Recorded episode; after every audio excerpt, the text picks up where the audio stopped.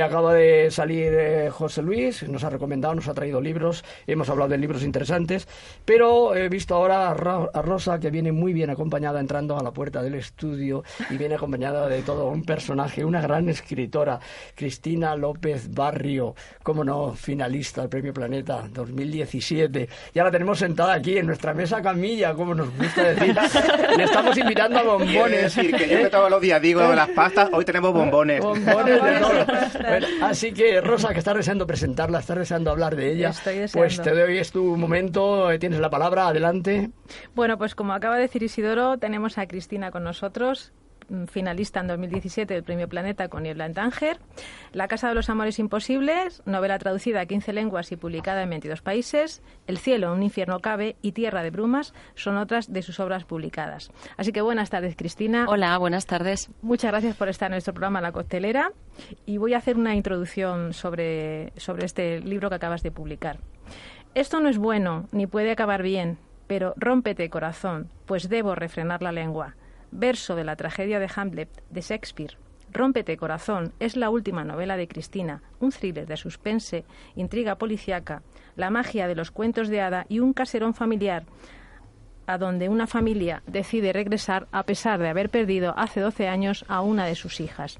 En apariencia todo sigue igual, aunque Blanca tiene un nuevo marido y la historia y el horror se repite en aquel torreón cuando otra de sus hijas también desaparece. Y yo te pregunto, ¿por qué Shakespeare? Porque me, apasiona Shakespeare para mí es una fuente inagotable de, inspiración. Y luego descubrí un libro maravilloso que se llama Shakespeare, un mundo, un universo, que relaciona el teatro de Shakespeare con las series de televisión como House of Cards o como Juego de Tronos. Es un libro de anagrama y lo utilicé pues para mm, en la narrativa de, de Rómpete Corazón introducir también ¿no? todos estos elementos del teatro que a mí me gusta mucho y de las series. O sea, hay mucho de guion cinematográfico también en, la novela. Por ejemplo, Rómpete Corazón, cuando el lector empieza la novela, va a entrar directamente al conflicto, ¿no? Ya ha sucedido todo, ¿no? Y los personajes, digamos, están en carne viva. Los personajes ya han sufrido, ¿no? Pues esa catarsis que les hace, ¿no? Que, que tenga que cambiar su, su vida, ¿no? Entonces, eh, para mí es un, las estructuras que utiliza, los temas y la belleza luego también ¿no? de, su prosa, pues hace que siempre de alguna manera Shakespeare esté presente en mis novelas. Bueno, hablamos de cuentos de hadas, de fantasías, cuentos como La Bella Durmiente, cuya final no es el que conocemos, claro. ¿Por qué se edulcoran los cuentos y la propia realidad? Esto es mucho más cruel. ¿Por qué hacemos eso? Es mucho. Los cuentos de hadas mm, son, bueno, ya, fíjate, edulcorados ya resultan crueles porque los malos son ah. malísimos. Si lo piensas bien, ¿no? ya es que nos hemos acostumbrado, pero la madrastra de Blancanieves, ¿no? Que una niña. Se, se, prohibirán las películas y los cuentos de Walt Disney. yo, me, lo temo, ¿eh? Yo me lo temo. Pero pero, esta novela lo que hago es investigar en, esos cuentos de hadas, en el origen ¿no? de los cuentos de hadas, antes incluso de que, de que Green y, Andersen también lo suavizaran, que luego ya Disney no lo suavizó muchísimo más. ¿no? Mm. Y al final el cuento de hadas lo que trataba era, en una época en la que todavía no había un conocimiento científico, pues explicar los fenómenos de la naturaleza, como por ejemplo Caperucita Roja, que el rojo dice la Caperucita era el atardecer y la noche es el lobo que se lo traga. Entonces era una manera pues para explicar precisamente pues el atardecer y la noche. Y luego también eh, hablaba sobre la, sobre la existencia de, ¿no? de la, sobre la vida, sobre eh, los, eh, las diferentes etapas por las que pasa el ser humano, pues el paso de la niñez a la juventud, de la juventud ¿no? a, la edad adulta, sobre los ritos, ¿no? Y viene mucho de, de la tradición oral. Y luego de, de, esos, esos malos tan malos, vienen pues de, de nuestros propios monstruos, ¿no? Dicen que el niño tiene malos pensamientos, ¿no? Eh, que los tenemos todos y esos monstruos que de repente nos aparecen, ¿no? En nuestro inconsciente y en nuestro consciente también, ¿no? Entonces lo que hacían era encarnarlos en estos personajes tan malvados de tal manera que la enseñanza del cuento era que si tú luchabas, ¿no? Y te enfrentabas a este villano, es decir, te enfrentabas a tus miedos, te enfrentabas a tus horrores, al final había como un restablecimiento del orden. Todos los cuentos de hadas tienen final feliz y el villano siempre, siempre acaba mal, tiene su castigo out y se restablece como la justicia. Sí, ¿no? que antes los antiguos éramos así, porque yo cuando pedía a mis alumnos que escribieran un cuento y, bueno, ¿y cómo se hace el cuento? Yo les decía, bueno, el planteamiento, el luz, el desenlace, y y luego al final con una moraleja que te queda bien. que la moraleja que no faltara, ¿no? Sí, es verdad que Este, todos tienen una enseñanza porque Sí. trataba de eso, ¿no? Claro. Trataba de hablar de, de lo que es la vida, o te digo, de los fenómenos de la naturaleza, o de las relaciones humanas. Entonces, el cuento tiene una enseñanza. O sea, por eso es cierto que eh, lo que dicen, hay un, un, un libro que se llama El psicoanálisis de los cuentos de hadas de Bruno Bettelheim, que también utilizo, ¿no? Para documentarme en esta novela y precisamente habla de que no deberíamos edulcorarlos tanto, ¿no? Porque de alguna manera los niños necesitan, es como si fuera un desahogo el pensar que esos malos pensamientos los encarnan estos personajes, que no es algo tan horrible pensar esto, es un poco enseñarles lo que es la vida, ¿no? Y lo que es crecer, sí. lo que es afrontar y, y vencer, ¿no? Y enfrentarte a los malos y luchar. Y posiblemente leerían más. Sí. Si no fuera todo tan pastel. Sí, sí, sí, Yo creo. ¿eh? yo creo también.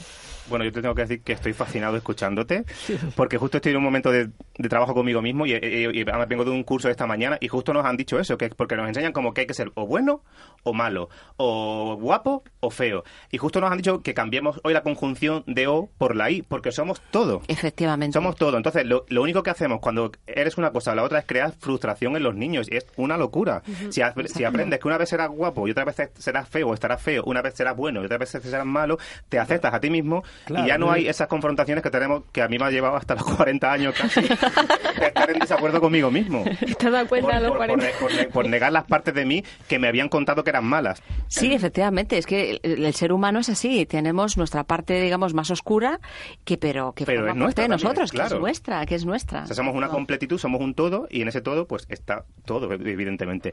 Pero yo te quería preguntar, eh, ¿qué papel tienen tus mujeres en la novela?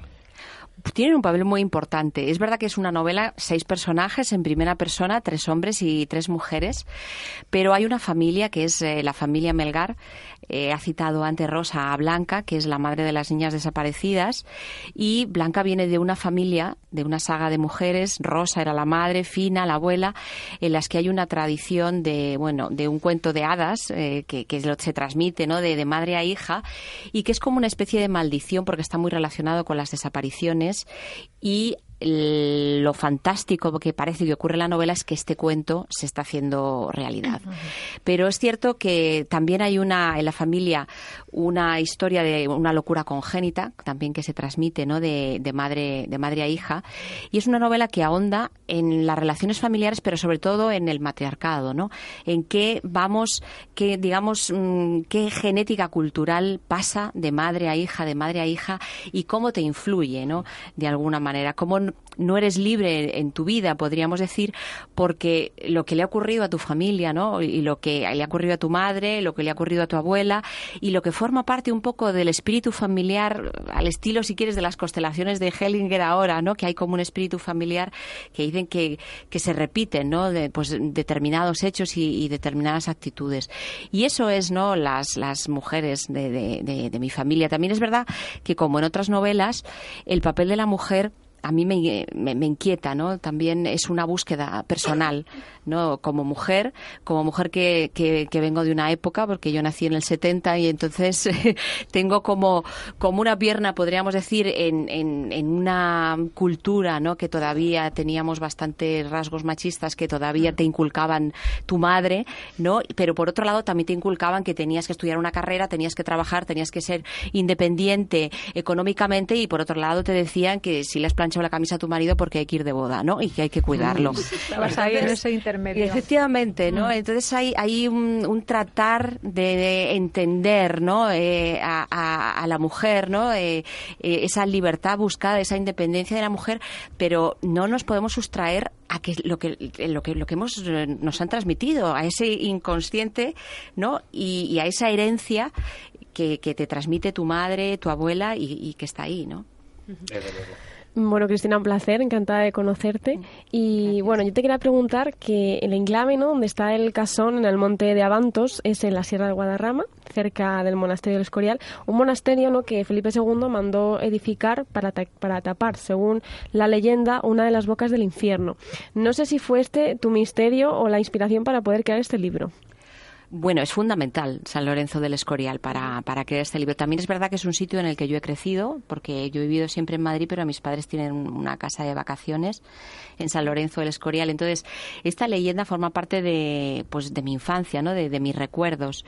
Y, y, era un lugar, el Escorial, al que yo le debía algo. Yo siempre escribo de lugares que para mí tienen una relación no emocional fuerte, porque son personajes también de, de la novela. ¿no?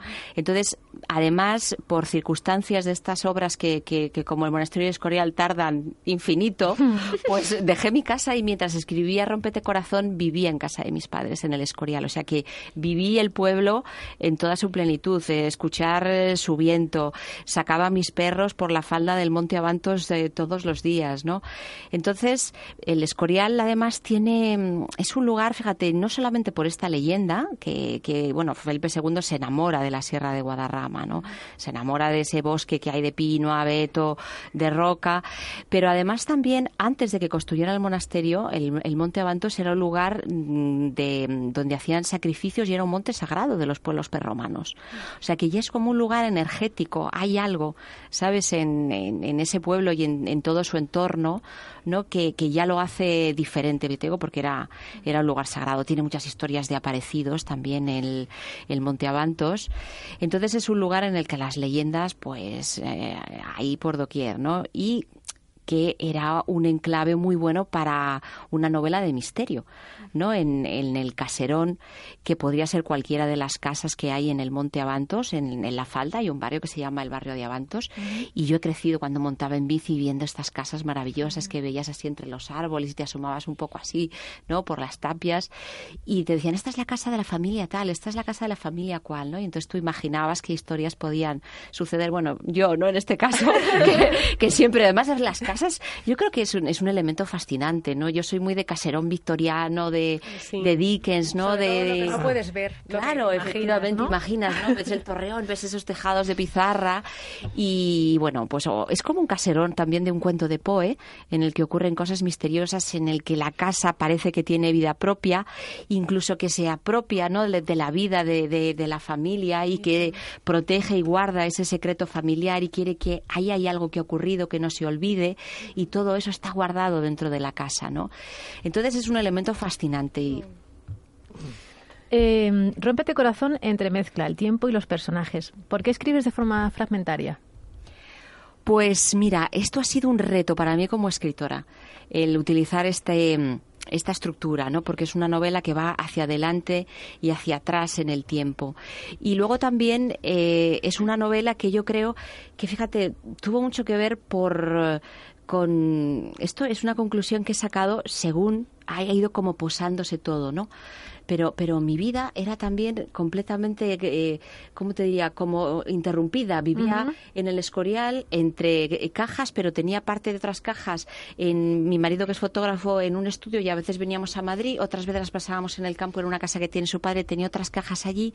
Era una vida como, como que estaba hecha como a trozos, ¿no? Y yo creo que de alguna manera eso, nos provocó.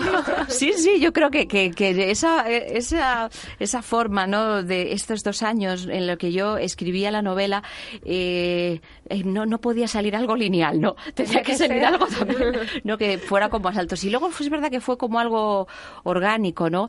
Y yo en un principio, mm, pues me lo pensé, ¿no? Dije, pues quizá voy a probar y lo voy a hacer todo lineal, pero, pero yo creo que hay veces que cuando tú ya tienes muy interiorizada la historia, es como si la historia cobra vida y te dice, no, hay que ir por aquí, ¿no? Tú tienes que contar esto de esta manera. Y me lo pedía, igual que me pedía también como que los personajes me pedían su voz.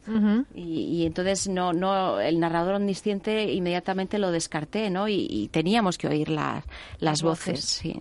Bueno, recordemos a los oyentes que estamos hablando del libro Rómpete Corazón de Cristina López Barrio. Pues está en la costelera de Radio Inter y Radio Internacional. no nos hemos por la boletilla que pone Isidoro.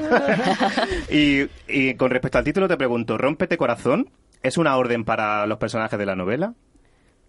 Pues mira, Rómpete Corazón, que, viene de, esta tragedia de, Hamlet, de, William Shakespeare, yo creo que hay momentos en los que para dejar de sufrir se te tiene que romper el corazón del todo.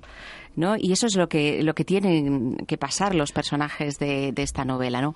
Se les tiene que romper el corazón de todo porque, digamos, hay que... Lo primero, yo creo que para pasar el duelo, ¿no? Y, para superar el sufrimiento es afrontar lo que te está ocurriendo, ¿no? Y eso, bueno, pues en una relación, por ejemplo, como la de Blanca con, con su marido, con Ricardo, ¿no? Que es una relación de amor pero muy posesiva, muy tóxica, ¿no? Lo primero que tiene que afrontar Blanca es que la persona que ama la maltrata, para empezar, ¿no? Y, que su relación ha, ha fracasado, ¿no?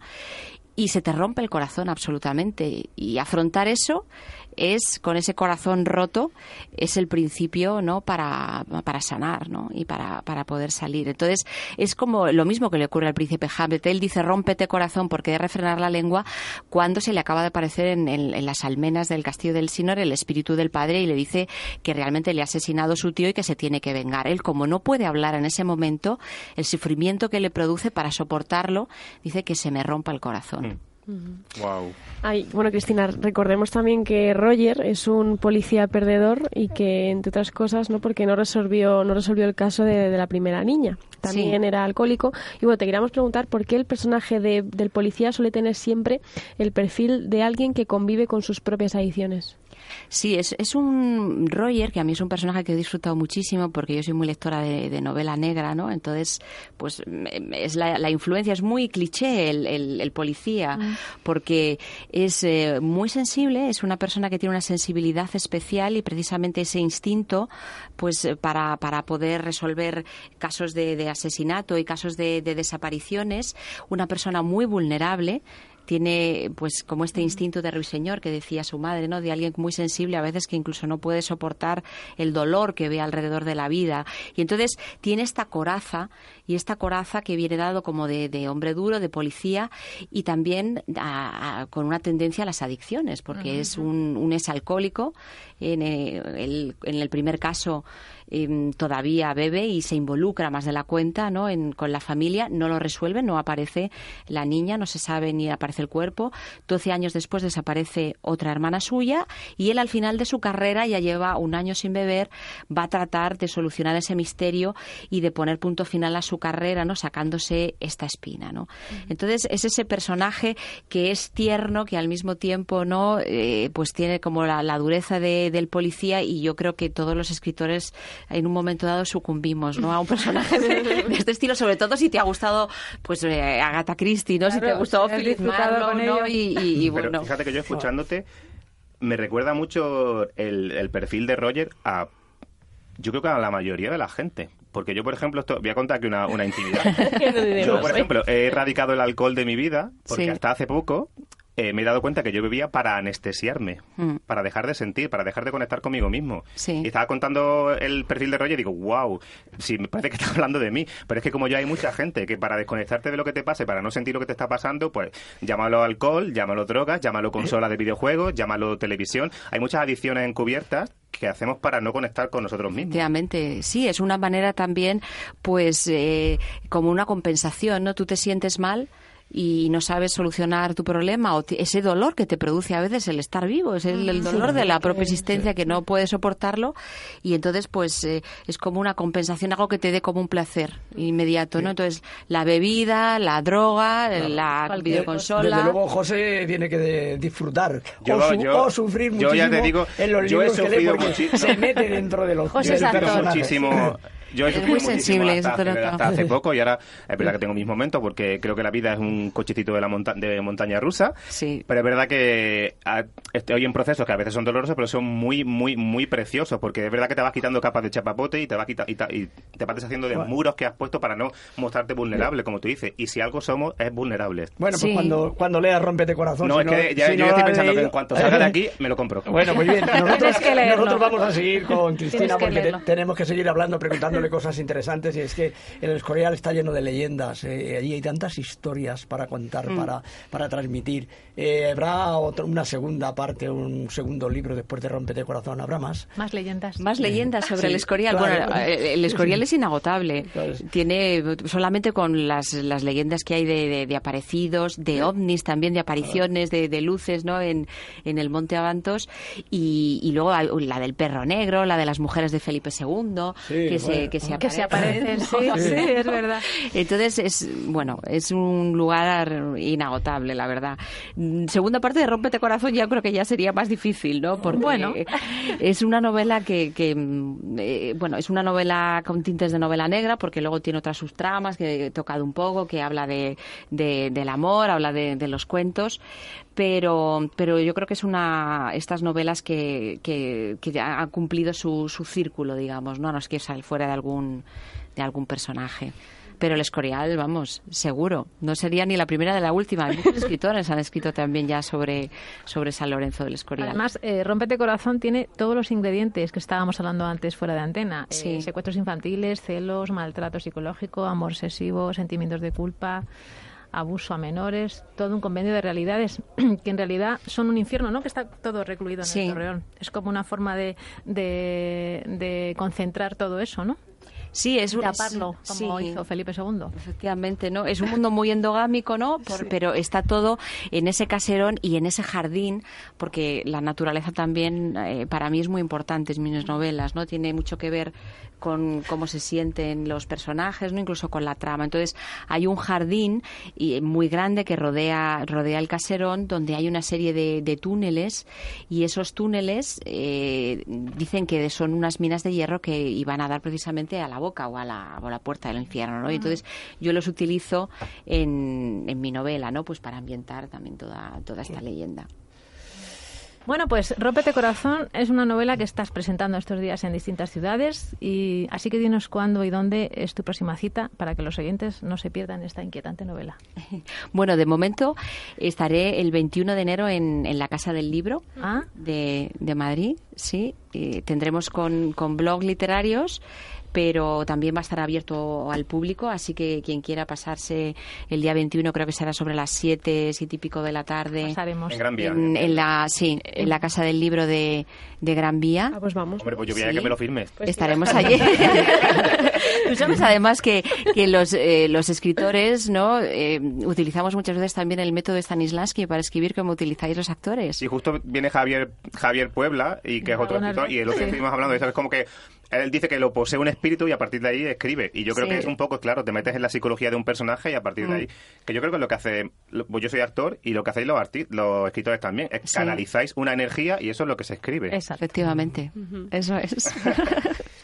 Cada día se aprende algo nuevo. Yo- además cada, maestrillo, cada maestrillo tiene su librillo, cada escritor tiene su estrategia. Exacto. Y utiliza y maneja a los personajes. De qué manera los escritores son los que más poder No, tienen. los en personajes este- en- en eh, son los vida, que ¿eh? cobran vida, que es lo que Sí, efectivamente. claro. Yo un Pueden. momento que, llega- tienes la sensación de que, bueno, no- es como que te olvidas de ti mismo, no eres tú. Claro. Claro. Y de repente Mago, eres, es- eres ese personaje como si te hubiera poseído, lo que dices totalmente. Sí. Y habla por ti el personaje y parece que te está con- diciendo, tienes que contar esto, esto, esto, o que es el mismo. Sí, a mí me pasa cuando yo tengo una horita de teatro ahora, que mira, que si quieres te invito a verla. Hombre, encantada, Te claro que sí. Y a mí me pasa muchas veces que estoy en la obra y, y es como, además, yo lo que hago es que 10 minutos antes estoy meditando y es como, sale José y entra Caralampio, que es el nombre de mi personaje.